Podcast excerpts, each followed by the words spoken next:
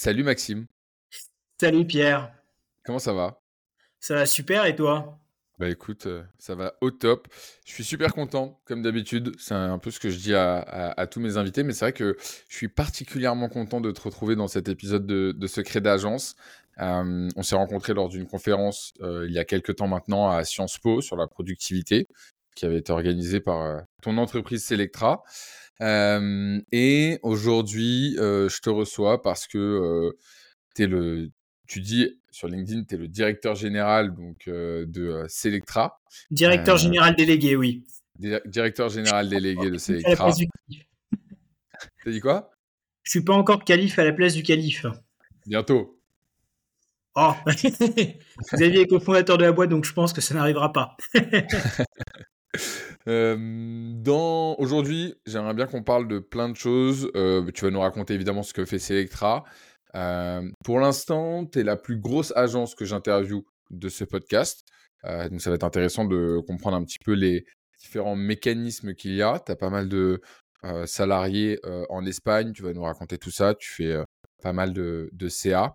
Dans un premier temps, je te laisse te présenter. Maxime, qui es-tu? Euh, je sais que tu as fait Central Lyon et Audencia, euh, mais vas-y, raconte-nous. Donc voilà, je suis Maxime Delarodière, j'ai 29 ans et je suis directeur général délégué de Selectra. Donc pour mon parcours, en fait, j'ai commencé de façon assez classique par une classe prépa, j'ai fait une école de commerce, donc Audencia, et j'ai fait ma dernière année en double diplôme en maths financière à Central Lyon et à l'école des actuaires de Lyon, concrètement pour avoir un background un peu plus mathématique, euh, technique. Et j'ai fait plusieurs stages globalement en scale-up ou en investissement dans des, euh, dans des startups. Donc concrètement, chez BPI France et après dans un fonds d'investissement qui s'appelle Cadre Capital. Et côté stage, j'ai fait un stage chez Jumia, qui est l'équivalent de Alibaba en Afrique. Et j'avais fait un stage avec l'un des deux cofondateurs de Selectra, Orion Mopou, en 2018 à Madrid, six mois. Et après, j'ai commencé à chercher des jobs euh, sur le marché du travail. Donc, par exemple, des jobs en fonds d'investissement, des jobs euh, en cabinet de conseil. Et là, il y avait une super opportunité chez Selectra. C'était le poste d'adjoint à direction générale. Donc, être le bras droit de Xavier Pinon, donc directeur général de Selectra et fondateur de Selectra.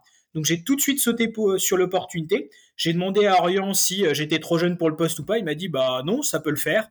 Et donc, j'ai passé un entretien avec Xavier. Ça a marché. Et depuis, j'ai gravi les échelons et j'ai étendu mon périmètre chez Selectra pour devenir directeur général délégué il y a maintenant un an et demi. Donc, en septembre 2022. Magnifique. Euh, Qu'est-ce que fait Selectra? C'est quoi le... Alors, je sais que euh, j'ai fait, parce que j'ai fait mes petites recherches comme d'habitude. Euh, en deux mots, vous êtes, vous faites du courtage en énergie, c'est ça? Oui, c'est ça. On est le premier courtier en Europe pour les contrats de la maison. Donc, tu as raison, l'énergie, l'électricité et le gaz, mais aussi les contrats d'Internet, les contrats d'assurance, les contrats de téléphonie mobile, euh, les contrats bancaires, par exemple. Donc, finalement, on couvre, tous les contrats de la maison et euh, on est le premier courtier en Europe. Donc, concrètement, en termes de taille, comment est-ce que ça se traduit? On est 2000 salariés répartis dans 17 pays et on a fait 95 millions d'euros de chiffre d'affaires en 2023. Donc, on commence à être un des bons mastodontes euh, de la French Tech. Et une de nos grandes forces aujourd'hui, c'est l'acquisition digitale. Donc, toi qui es fan de SEO et d'acquisition en général, c'est une de nos grandes forces. Donc, on va trouver nos clients majoritairement via le SEO et via le SEA.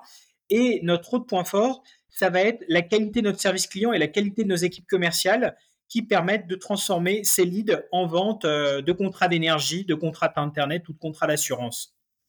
Ok, euh, peut-être pour expliquer un petit peu pour ceux qui connaissent pas bien ce que c'est que le, le courtage, euh, globalement, s'il y a quelqu'un qui déménage euh, de Nantes à Marseille, il va devoir changer son contrat d'énergie. Oui, Pour faire ça, il va passer par vous. Et vous, vous allez avoir des réductions euh, sur son contrat d'énergie. Vous allez vous occuper du coup de la, du transfert de dossier. Oui, et ce qui est incroyable, et tu me diras si je me trompe, mais ce qui est incroyable dans ce bus- business model, c'est que vous, gagnez de l'argent, enfin vous faites gagner de l'argent des deux côtés. C'est-à-dire que exactement. le particulier a un prix moins cher pour son contrat de gaz, et vous, euh, vous avez une commission parce que vous avez été apporteur d'affaires pour euh, le, l'entreprise d'énergie, c'est ça? Exactement, voilà. Aujourd'hui, on est rémunéré comme apporteur d'affaires par les fournisseurs d'énergie, de télécom, et on va permettre aux particuliers d'économiser sur leurs factures. Concrètement, le particulier va arriver et nous, on va l'orienter vers les offres les moins chères du marché. Et donc, la personne qui n'avait pas forcément accès, à ces offres ou qui ne les connaissait pas va bénéficier de belles réductions. Et nous, on va gagner de l'argent puisque c'est le fournisseur qui nous paye comme apporteur d'affaires. Donc, c'est un système extrêmement vertueux à la fois pour nous, pour le consommateur, également pour les fournisseurs parce que c'est grâce à nous qu'ils trouvent des clients. Hmm. Euh, quand je, quand j'ai quand je t'ai invité sur le podcast, euh, je fais remplir un, formulaire euh, à mes invités où il y a en fait une question très simple, c'est est-ce que il y a des sujets que tu ne veux pas aborder? Et toi, tu m'as répondu une phrase que j'ai bien aimée. Tu m'as dit il n'y a pas de sujet tant que je dévoile pas les secrets de, de Selectra. Qui permet d'être meilleur que les concurrents. c'est ça. Le but, c'est quand même que tu nous dévoiles un petit peu des secrets. Est-ce que, d'un point de vue fournisseur d'énergie, tu as quand même un peu tes chouchous et t'envoies certains clients plus vers, vers les, les entreprises d'énergie avec qui tu as le meilleur contrat de commission? Alors nous, d'abord, notre job, on a un comparateur en ligne. Ça va être de répertorier vraiment tous les fournisseurs du marché sur notre comparateur en ligne. Parce que mmh. si on n'est pas exhaustif, on n'est pas crédible. Donc là-dessus, d'abord, on a un job de produire les contenus les plus complets et les plus objectifs du marché si on veut ranker en premier sur les mots-clés facture d'énergie, sur les mots-clés réduire ma facture. Ensuite, quand on va nous appeler au call center, on va diriger vers des fournisseurs partenaires qui vont nous verser des commissions. Après, on va toujours chercher à faire faire des économies aux clients parce que sinon le client va pas souscrire et on perd ce côté euh, service client qui fait que les gens nous appellent et peuvent revenir chez Selectra. Donc bien sûr qu'il euh, y, a, des fournisseurs qui vont nous proposer des plus grosses commissions que d'autres, mais ça doit rester dans l'intérêt du client. Sinon, on n'aurait plus de clients et on marcherait plus à long terme. Mmh. Et mmh, à titre de comparaison, un lesfurets.com, c'est la même chose, mais côté assurance, c'est ça? Oui, c'est ça. Lesfurets.com, c'est le mastodonte dans le secteur de l'assurance. Nous, on fait un peu d'assurance mais on n'est pas encore, euh, on n'a pas encore la taille des furets côté assurance, c'est vrai. Ok. Et donc en fait, euh, tu as beaucoup de leads entrants qui viennent euh, de la publicité et de l'USIO, c'est ça? C'est deux gros canaux d'acquisition. Oui. Et ensuite, derrière, tu as des, une armée de sales qui va closer ces leads-là, donc les rappeler, etc. et après, en prod, ça se passe comment? Comment elles sont gérées les équipes? Alors concrètement, tu as bien décrit Selectra, donc il y a un pilier, premier pilier, qui est l'acquisition, donc le SEO, donc la rédaction des contenus concrètement. Et notre objectif, là, il est très simple, c'est de faire les meilleurs contenus du web sur les problématiques d'énergie, d'internet, d'assurance, pour faire en sorte que les personnes nous trouvent en premier sur le web et confiance en nos contenus et nous appellent pour souscrire à leur contrat. Ensuite, il y a le SEA. Donc ça, c'est le canal d'acquisition à la fois le plus évident, mais tu le sais aussi bien que moi, c'est celui pour lequel il y a le moins de barrières à l'entrée puisque n'importe qui demain peut se pointer et enchérir sur le même mot-clé que nous. Et après, on va avoir d'autres canaux d'acquisition. On a notamment les partenariats avec euh, les acteurs du monde de l'immobilier, puisque concrètement, une grande partie des clients qui nous appellent sont les clients en situation d'emménagement. Donc, l'idée, c'est de signer des partenariats avec des agences immobilières et derrière d'aller euh, s'occuper des contrats de la maison pour leurs clients en situation de déménagement. Donc ça, c'est un peu côté acquisition. Côté call center, donc là, on va avoir une armée de sales qu'on va manager euh, le mieux possible pour offrir une top euh, qualité de service client euh, aux personnes qui nous appellent. Donc la plupart de nos effectifs aujourd'hui sont en Espagne, donc à Madrid, à Barcelone ou encore à Valence. Et l'idée, c'est de les former pour qu'à la fois ces gens soient de bons vendeurs au téléphone, mais d'un côté, qu'il y ait un vrai souci du service client pour que la personne revienne et que Selectra n'ait pas mauvaise presse. Tu as beaucoup de personnes qui. Enfin, du coup, dans, dans, les, dans tes clients, tu as beaucoup de récurrence. Les gens déménagent euh, enfin, deux, trois, quatre fois dans leur vie? Je ne me rends pas compte. De plus en plus. Alors, globalement, on estime qu'un foyer déménage environ une fois tous les huit ans. Ok. Et là, l'idée, c'est d'essayer de faire en sorte que la personne ait une bonne expérience client avec Selectra pour avoir envie de nous rappeler après. Sachant qu'on est sur un business en plus où il peut y avoir pas mal de comparateurs qui font beaucoup d'appels sortants et qui font du démarchage un peu crade, concrètement. Mm. Et nous, c'est vrai que du coup, notre parti pris, c'était de se dire, on se concentre sur l'appel entrant. Donc concrètement, les gens nous trouvent sur le web, ils remplissent soit un formulaire de demande de rappel, soit ils appellent directement notre call center. Mais on ne va pas les démarcher en appel sortant. C'est vraiment une grande règle qu'on s'est fixée pour justement prendre un peu le contre-pied des acteurs un peu sauvages du marché. Tu as dit que tu faisais, vous faisiez 95 millions de CA, c'est ça? Exactement. Tu dois avoir une espèce de base de données qui doit être hallucinante. Je pense qu'on peut payer très cher pour avoir ta base de données, je pense. Ouais, ouais malheureusement, c'est pas à vendre et RGPD. Euh... la RGPD va te, va te la bloquer. Enfin, euh, ok, euh, hyper intéressant. Si on, suit, euh, tu vois, le, parcours de quelqu'un en, en, prod, parce que c'est vrai que moi ça m'intéresse beaucoup ce sujet-là, à partir du moment où il a dit OK, let's go, euh, je veux me faire accompagner par Selectra, est-ce qu'il passe, on va dire, il y, a deux modèles moi que j'aime bien, c'est est-ce qu'il passe par une personne qui l'accompagne et qui lui prend par la main jusqu'à la sortie, ou est-ce qu'il y a un système un petit peu de Fordisme où il va passer entre les mains de plusieurs personnes par rapport à plusieurs types euh, et plusieurs étapes de son process pour ensuite être à la sortie? Non, nous on va favoriser le euh, un interlocuteur à la fois, c'est-à-dire que la personne nous appelle et a un commercial qui va s'occuper de tout son contrat. Après, bien évidemment, une fois que la souscription est faite, c'est le fournisseur d'énergie ou de télécom qui gère la, la relation. C'est pas notre travail, mais nous on va favoriser le plus possible la relation avec euh, un agent. Et d'ailleurs, on a mis de plus en plus en place des systèmes de parrainage. Donc concrètement, un client qui est content va pouvoir recommander euh, l'agent qu'il a eu au téléphone à ses proches et dire ah bah tiens j'ai eu Maurice au téléphone. Maurice euh, m'a franchement fourni un service de qualité. Donc appelez Maurice et derrière euh, il va vous faire vos contrats donc on a mis en place ce système de parrainage pour les pour nos agents pour faire en sorte que ils soient particulièrement pour faire en sorte que nos commerciaux soient particulièrement motivés par le fait de fournir une bonne expérience client pour eux-mêmes créer leur portefeuille de clients finalement. Ouais, ok, je comprends. Je comprends. Donc, une, une approche individualisée. Euh, euh, et, ça représente du coup combien de clients en, tout en, un an à peu près? Euh, Tout le, volume de clients total de Selectra chaque année Pour, en gros, ma, question derrière, c'est genre, comme tu as dit que vous étiez à peu près 2000, tu dois avoir quoi 400 personnes sur le suivi client? En France, pour donner un ordre de grandeur, on est 600 salariés, ouais, était à peu près 400 personnes sur le suivi client. Et en termes de taille, alors en volume d'appel, on a à peu près, euh, je te fais un rapide calcul de tête. Ouais, j'irais 1 million 200 000 euh, appels dans l'année, environ. C'est énorme. Et derrière, c'est 1 million 200 000 appels dans l'année. Je dirais qu'on va vendre, euh, on va vendre plusieurs centaines de milliers de contrats d'énergie et, et plusieurs dizaines de milliers de contrats télécom. Donc on est, on est quand même sur des gros ordres de grandeur. Et dans, les, dans les partenaires. Ce qui est un peu marrant d'ailleurs, c'est que en, je crois que c'était en 2018, il y avait 3% des contrats d'énergie sur tout le marché français qui avaient été signés par Selectra. C'est énorme. Ouais. Et hum, sur la partie justement partenariat, tu as dit que tu faisais des partenariats avec les agences IMO, IMO, ce qui est logique, mais est-ce que tu fais aussi des partenariats avec les sociétés de déménagement, comme par exemple Citydrop oui, on travaille aussi avec des sociétés de déménagement, ouais, évidemment. On essaye. Le plus évident pour nous, c'est les acteurs du monde de l'immobilier, mais en fait, on va être très heureux de travailler avec toute entreprise euh, qui peut nous donner accès finalement à de nouveaux clients. Et c'est vrai que toutes les entreprises qui, sont, qui travaillent de près ou de loin sur le déménagement sont des acteurs très pertinents pour nous à des marchés. Ok, hyper, euh, hyper intéressant.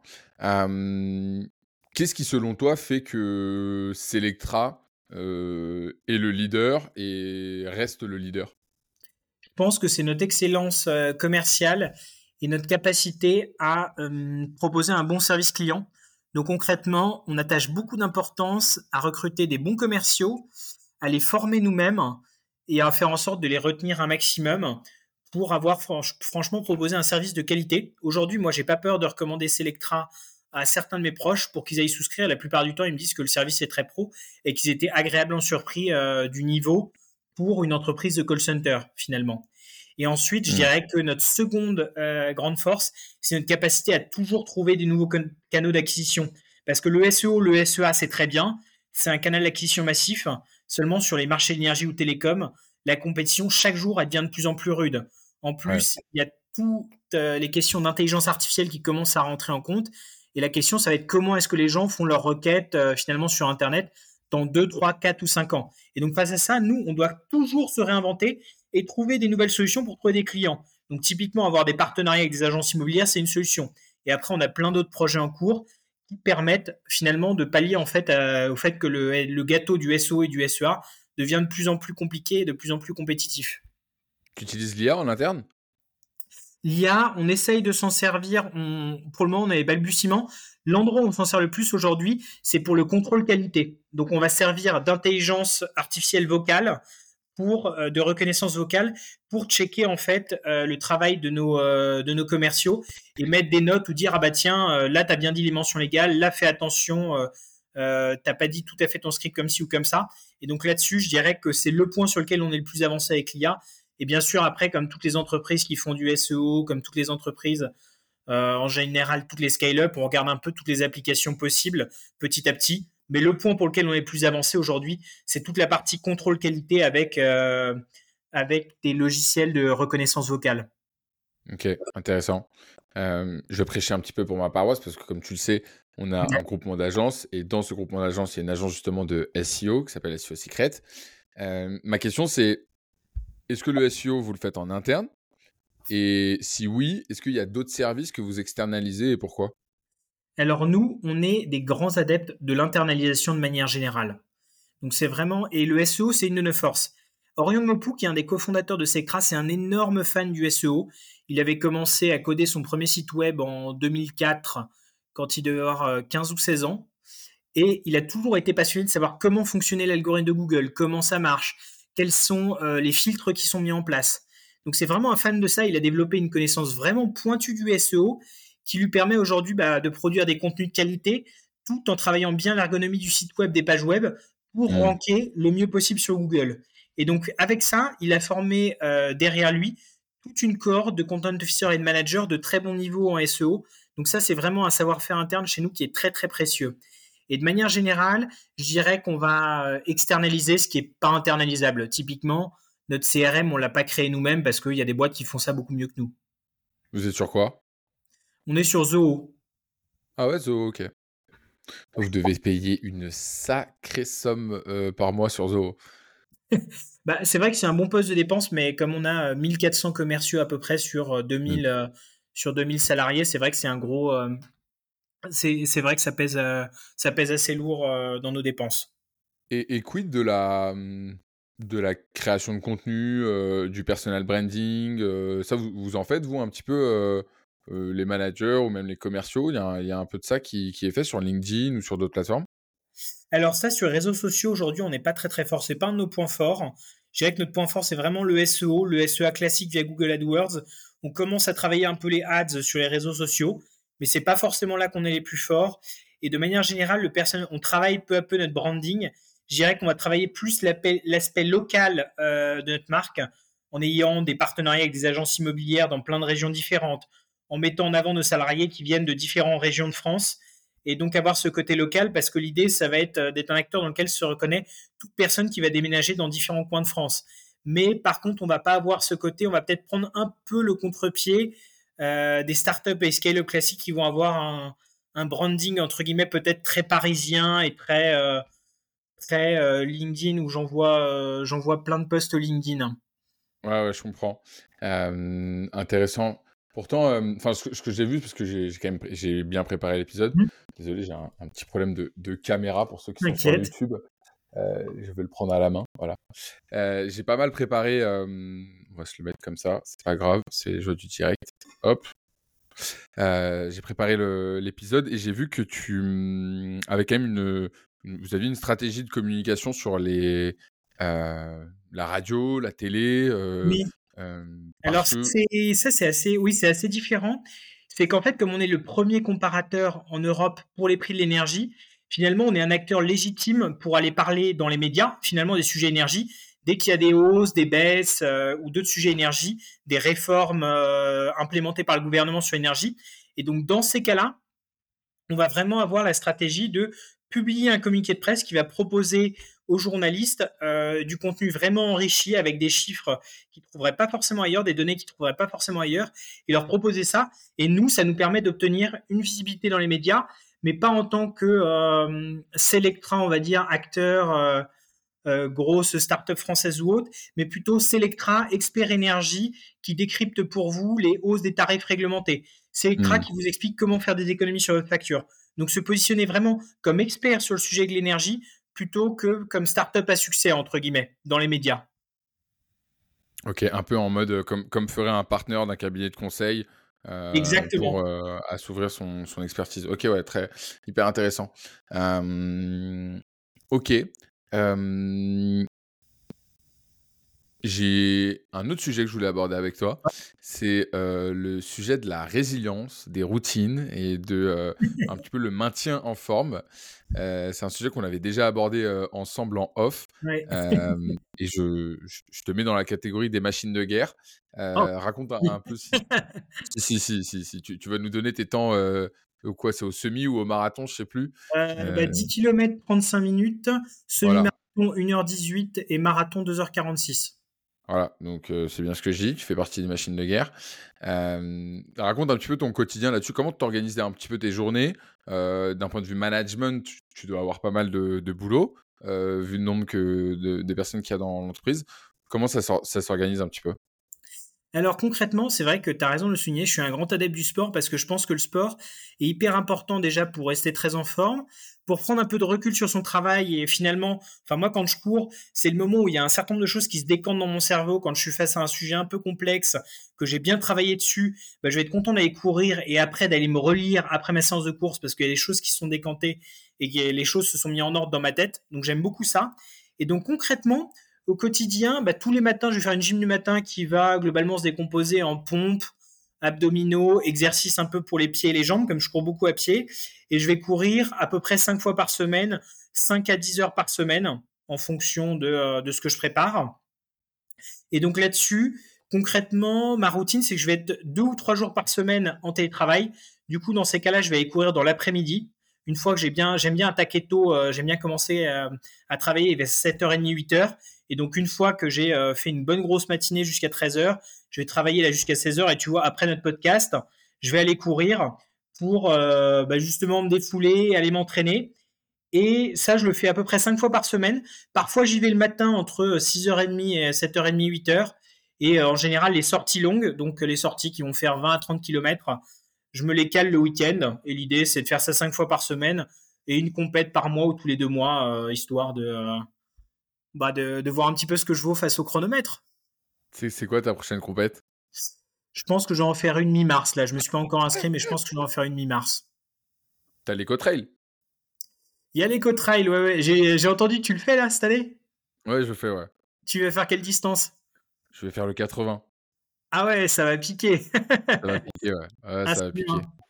Ah, je, je, me, je, me, focalise moins sur la vitesse que, que toi maintenant. Je, je, suis plus sur la distance, ouais. Ouais, bah 80 bornes, euh, c'est bien, hein faut, se les... faut se les envoyer. On va voir si ça va tenir, ouais. C'est pas sûr encore. Oh, si. mais du coup, donc ça c'est sur ta partie, donc on va dire morning routine, un peu le, miracle morning. derrière, après dans ta journée, est-ce que tu as, as, de la récurrence ou tu as chaque journée nouvelle? Alors, je dirais qu'en termes de mission, chaque journée est nouvelle parce que un jour, je peux travailler sur un plan stratégique. Un jour, je vais pas mal me consacrer au management et je vais avoir des points d'une demi-heure avec chacun de mes managers pour les aider à progresser. D'autres jours, je peux être appelé par des journalistes ou euh, passer sur des plateaux TV. Donc, je dirais que les jours en termes de tâches se ressemblent pas. Par contre, en termes de routine, je mets quand même mon point d'honneur à avoir euh, certains éléments euh, cadencés dans ma journée. Donc, concrètement, essayer de travailler plus le matin que l'après-midi, en général, parce que c'est ce qui me permet, en fait, je suis plus productif le matin que l'après-midi. Mmh. Ensuite, je dirais avoir une routine mail ça, ça paraît un peu tarte à la crème, mais j'ai l'impression qu'il y a pas mal d'entrepreneurs qui l'adoptent. Donc moi, je vais checker mes mails trois fois dans une journée, donc vers 10h30, 11h, vers 15h et euh, vers 18h30, 19h, parce que euh, le reste, j'ai envie de pouvoir être euh, concentré, avoir mes créneaux de deep work et vraiment me concentrer sur des tâches à forte valeur ajoutée et aller dans ma boîte mail et dans mes messages perso et tous les traiter d'un coup, parce que sinon, après, ça va me polluer l'esprit. Mmh. Donc concrètement, j'ai ça comme routine. Euh, qu'est-ce que j'ai? Bah, Au niveau de l'alimentation, je fais gaffe à, euh, bah, à beaucoup m'alimenter parce que quand tu brûles beaucoup de calories, il faut beaucoup s'alimenter, mais à pas manger trop gras au quotidien. Ensuite, côté routine, je suis un grand adepte de la lecture aussi. Donc, à savoir, je vais lire euh, une heure par jour à peu près, une heure tous les soirs avant de me coucher, parce que ça permet de mieux dormir et parce que en fait, ça me permet à la fois de me cultiver sur quelque chose qui m'intéresse. Donc, par exemple, j'aime bien lire des biographies historiques et des livres de développement personnel, concrètement. C'est un peu mes deux dadas en termes de lecture. Et ça me Tes permet. deux préférés, c'est quoi? Comment? Tes deux préférés, c'est quoi? Allez, mes deux préférés. Je dirais que pour la partie biographie historique, j'avais beaucoup aimé euh, la biographie en quatre tomes de Napoléon par Max Gallo.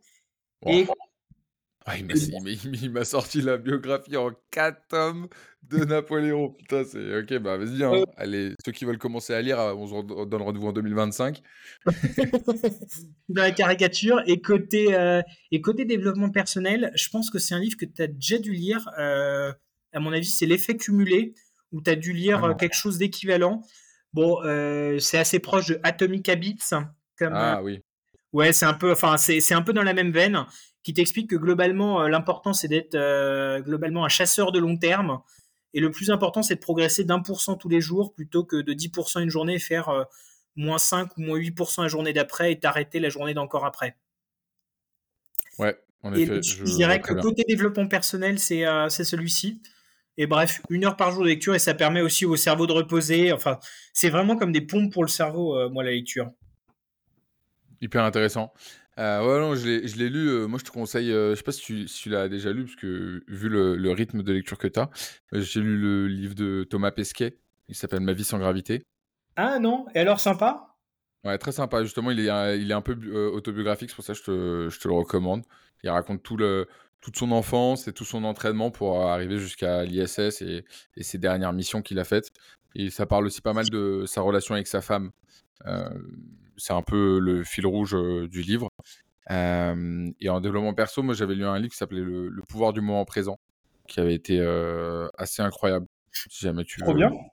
Tu veux le dire. Eh ben, écoute, je prends note là en même temps que je te parle. Trop bien. J'ai mes petites questions de la fin, Maxime. J'en ai deux. la première, elle est business, l'autre, elle est plus personnelle. Mmh.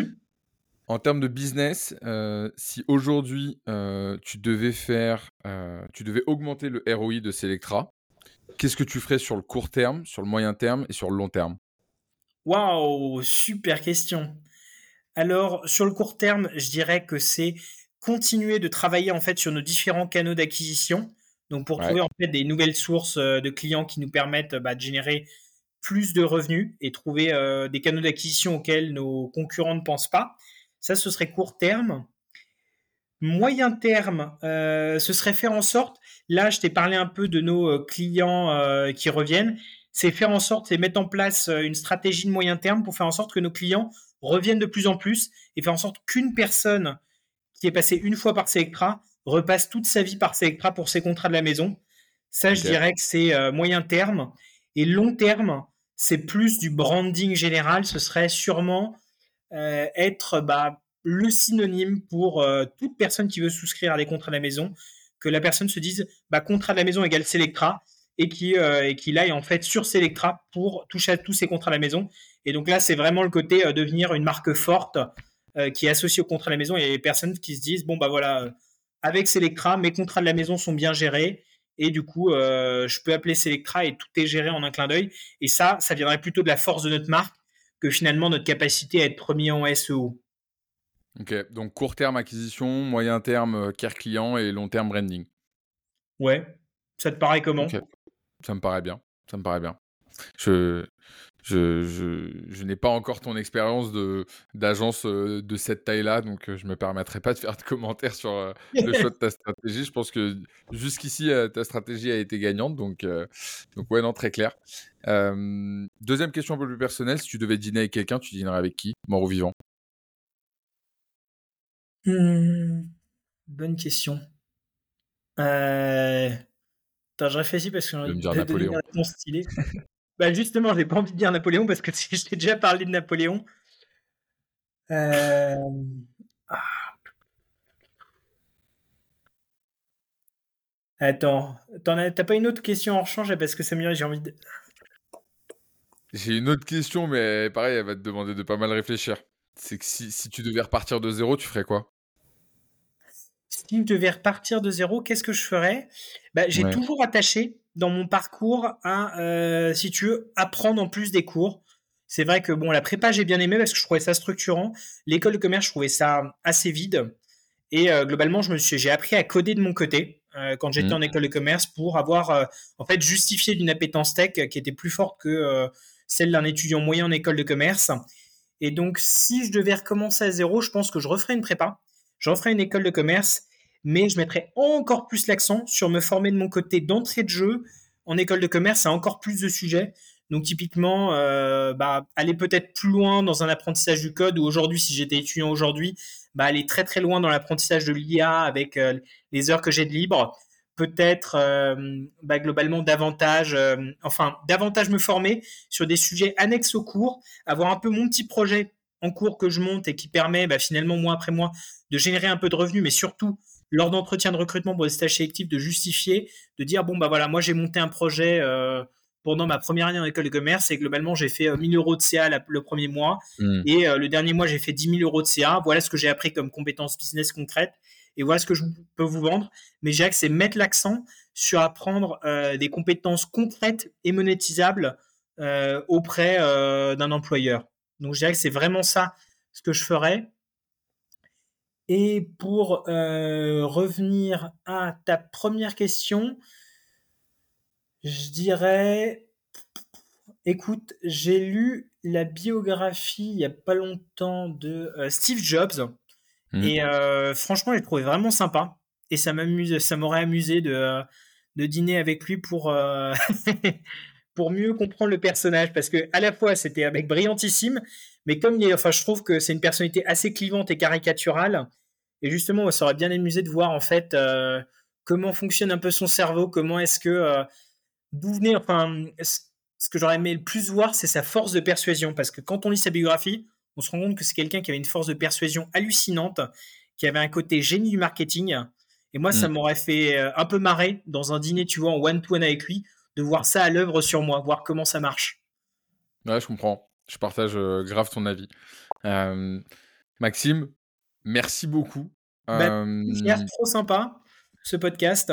je, te, je te souhaite euh, tout le meilleur pour euh, 2024 euh, en acquisition, en care client et en, et en branding. Aussi. Et, puis, on euh, gens de ces quatre? ouais, grave, avec grand plaisir. Allez, à plus Pierre. Salut Maxime, bye. Ciao.